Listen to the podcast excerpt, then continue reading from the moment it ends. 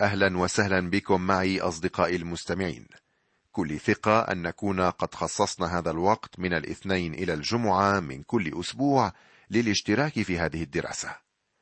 كنا قد انتهينا في الحلقة السابقة من التأمل في الأصحاح السابع والأربعين من سفر التكوين.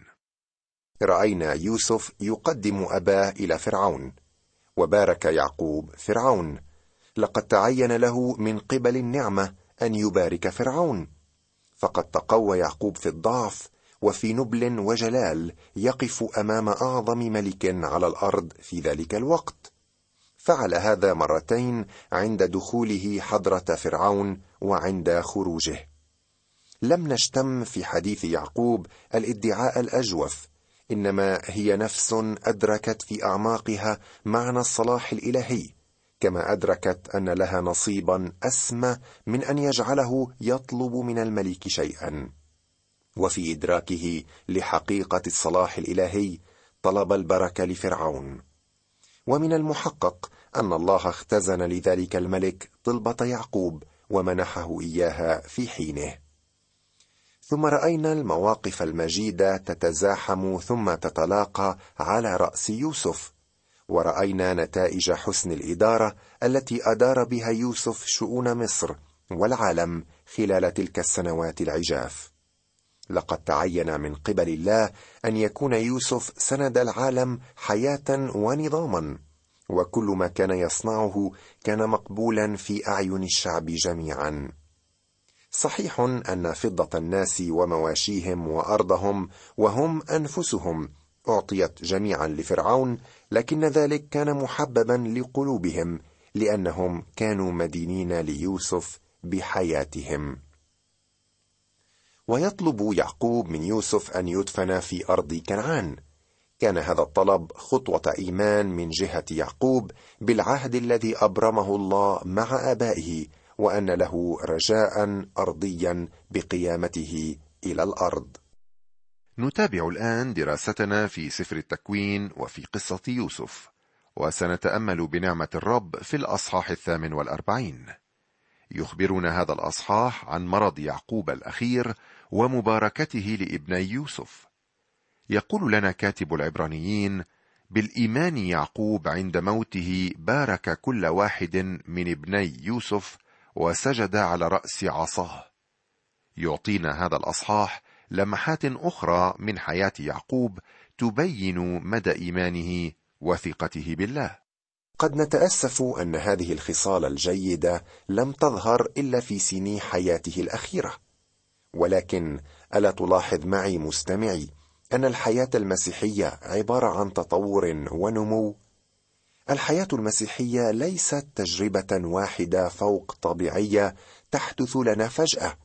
بل هي السير في الروح كما يصفها الكتاب المقدس هي عملية مستمرة. كان يعقوب يعيش لفترة طويلة من حياته حسب الجسد حسب طبيعته القديمة. ولم تظهر الطبيعة الجديدة بكامل رونقها إلا في شيبته. كثيرون اليوم يأتون إلى الكنائس ويطلبون تجارب فريدة تجعلهم نامين روحيا وبشكل كامل. أما الكتاب فيقول لنا يا صديقي ولكن أنمو في النعمة وفي معرفة ربنا ومخلصنا يسوع المسيح. علينا أن ننتظر حتى ينضج فينا ثمر الروح القدس. شكرا لله من أجل فرصة النمو هذه. ومن أجل صبره العظيم علينا بينما ننمو معه. لقد تعامل الله مع يعقوب بكل صبر وهكذا سيتعامل معك ومعي. في هذا الإصحاح أيضا مستمعي يتكشف لنا جمال النعمة من جانب الله وأسرار الإيمان من قلب يعقوب. فالنعمة هي التي تتبنى ولدي يوسف وتفسح لهما مكانا في عائلة إبراهيم مع أنه لا حق لهما في الجسد بتلك المكانة والنعمة هي التي تخلع عليهما مكانة البكر ونصيبه أي النصيب المزدوج كما لو كانا رأوبين وشمعون والنعمة هي التي ترفع قدر الأصغر دون الأكبر والنعمة هي التي تمنح يوسف البكر بالتبني عربون ميراثه العتيد ولكل هذا يرضخ يعقوب. أرجو منك يا ميسون أن تقرأي لنا الآن من الأصحاح الثامن والأربعين من العدد الأول وحتى الثاني عشر. وحدث بعد هذه الأمور أنه قيل ليوسف هو ذا أبوك مريض. فأخذ معه ابنيه منسى وأفرايم. فأخبر يعقوب وقيل له هو ذا ابنك يوسف قادم إليك. فتشدد إسرائيل وجلس على السرير. وقال يعقوب ليوسف الله القادر على كل شيء ظهر لي في لوز في أرض كنعان وباركني. وقال لي ها أنا أجعلك مثمرا وأكثرك وأجعلك جمهورا من الأمم وأعطي نسلك هذه الأرض من بعدك ملكا أبديا. والآن ابناك المولودان لك في أرض مصر قبل ما أتيت إليك إلى مصر هما لي أفرايم ومنسى كرأوبين وشمعون يكونان لي. وأما أولادك الذين تلد بعدهما فيكونون لك. على اسم أخويهم يسمون في نصيبهم. وأنا حين جئت من فدان ماتت عندي راحيل في أرض كنعان في الطريق إذ بقيت مسافة من الأرض حتى آتي إلى أفراتة فدفنتها هناك في طريق أفراتة التي هي بيت لحم. ورأى إسرائيل ابني يوسف فقال من هذان؟ فقال يوسف لأبيه هما ابناي اللذان أعطاني الله ها هنا فقال قدمهما إلي لأباركهما. وأما عينا إسرائيل فكانتا قد ثقلتا من الشيخوخة لا يقدر أن يبصر. فقربهما إليه فقبلهما واحتضنهما. وقال إسرائيل ليوسف لم أكن أظن أني أرى وجهك وهو ذا الله قد أراني نسلك أيضا. ثم أخرجهما يوسف من بين ركبتيه وسجد أمام وجهه إلى الأرض. كم كان يعقوب سعيدا بيوسف؟ يوسف الذي أتى برفقة بنيه. لم يكن يعقوب يحلم أبدا أن يرى يوسف مرة ثانية.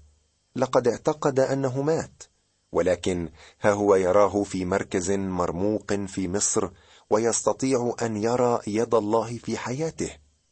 كان يعقوب قد قضى سبع عشرة سنة في مصر وكان يحتضر لكنه استجمع قواه وجلس على حافة السرير ثم أخذ يتذكر كيف ظهر الله له في لوز. لم يتذكر إنجازاته ودهاءه بل تذكر تعاملات الله معه. لقد تغير وأصبح رجل إيمان وقال أن الله ظهر له هناك وباركه. انظر الآن مستمعي إلى إيمان يعقوب.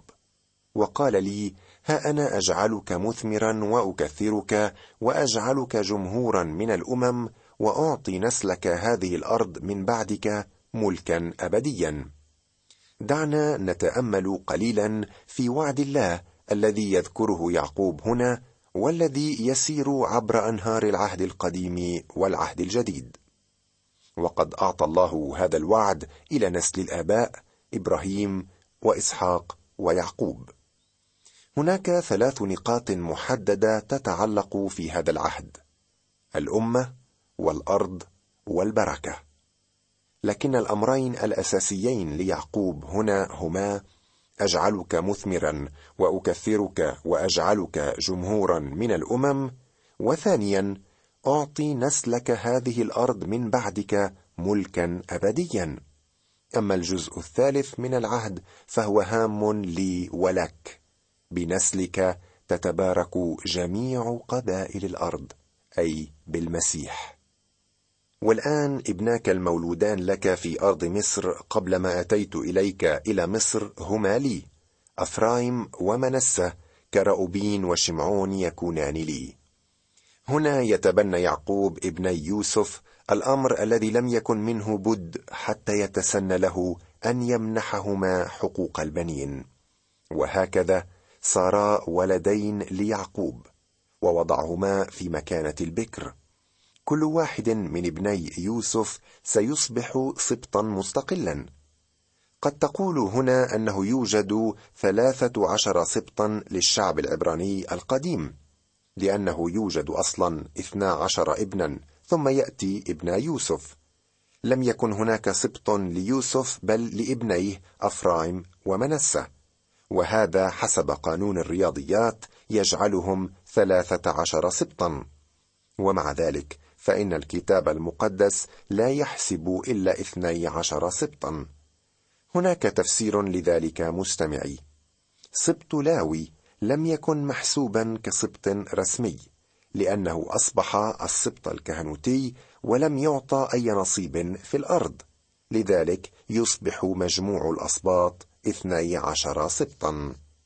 من الملاحظ مستمعي أن يعقوب منح البكورية التي خسرها راوبين ليوسف في ابنيه. لكن لماذا انحصر التفضيل في يوسف؟ إني أعتقد أن يوسف اكتسب البكورية اكتسابا فإن صبر يوسف أكسبه الميراث والبكورية. لاحظ الآن أن فكر يعقوب يتجه نحو رحيل زوجته المحبوبة أم يوسف. وأنا حين جئت من فدان ماتت عندي رحيل في أرض كنعان في الطريق إذ بقيت مسافة من الأرض حتى آتي إلى أفراته فدفنتها هناك في طريق أفراته التي هي بيت لحم. عندما يخطر على بالنا اسم بيت لحم فإننا نتذكر فورا ميلاد المسيح. أما يعقوب فإنه يتذكر محبوبته رحيل. وأما عينا إسرائيل فكانتا قد ثقلتا من الشيخوخة لا يقدر أن يبصر. فقربهما إليه فقبلهما واحتضنهما. هل لاحظت مستمعي أن إسحاق ويعقوب كانا يعانيان من نفس المشكلة في شيبتهما؟ ضعف البصر. لربما كان ذلك من جراء تأثير الشمس القوية على الناس في تلك المنطقة. ثم يحضر يوسف ابنيه إلى جدهما ليباركهما. نتابع القراءة من العدد الثالث عشر وحتى نهاية الأصحاح الثامن والأربعين. وأخذ يوسف الاثنين أفرايم بيمينه عن يسار إسرائيل ومنسى بيساره عن يمين إسرائيل وقربهما إليه. فمد إسرائيل يمينه ووضعها على رأس أفرايم وهو الصغير ويساره على رأس منسى وضع يديه بفطنة فإن منسى كان البكر. وبارك يوسف وقال الله الذي سار أمامه أبواي إبراهيم وإسحاق. الله الذي رعاني منذ وجودي إلى هذا اليوم. الملاك الذي خلصني من كل شر يبارك الغلامين. وليدعى عليهما اسمي واسم أبوي إبراهيم وإسحاق وليكثر كثيرا في الأرض. فلما رأى يوسف أن أباه وضع يده اليمنى على رأس إفرايم ساء ذلك في عينيه فأمسك بيد أبيه لينقلها عن رأس إفرايم إلى رأس منسى. وقال يوسف لأبيه ليس هكذا يا أبي لأن هذا هو البكر ضع يمينك على رأسه. فأبى أبوه وقال علمت يا ابني علمت هو أيضا يكون شعبا وهو أيضا يصير كبيرا ولكن أخاه الصغير يكون أكبر منه ونسله يكون جمهورا من الأمم. وباركهما في ذلك اليوم قائلا بك يبارك إسرائيل قائلا يجعلك الله كأفرايم وكمنسى فقدم أفرايم على منسى وقال إسرائيل ليوسف ها أنا أموت ولكن الله سيكون معكم ويردكم إلى أرض أبائكم. وأنا قد وهبت لك سهما واحدا فوق إخوتك. أخذته من يد الأموريين بسيفي وقوسي. الذي يقف عن يمين يعقوب كانت له الأولوية. فمد إسرائيل يمينه ووضعهما على رأس أفرايم وهو الصغير ويساره على رأس منسة. وضع يديه بفطنة فإن منسى كان البكر. اذا يأخذ أفرايم الأولوية والأسبقية على منسة. لقد كان يعقوب أحد بصرا وبصيرة من إسحاق بل ومن يوسف نفسه. فإن إسحاق كادت تعميه شهوة الجسد عن حقيقة الاختيار ليعقوب دون عيسو. تلك الحقيقة التي كان إسحاق يعرفها جيدا. بينما سار يعقوب في بركة ابني يوسف في خط يتعارض مع العواطف العائلية. ولعله لم توجد في كل تاريخ يعقوب لحظة أكثر اشراقا من تلك اللحظة في أخريات أيامه.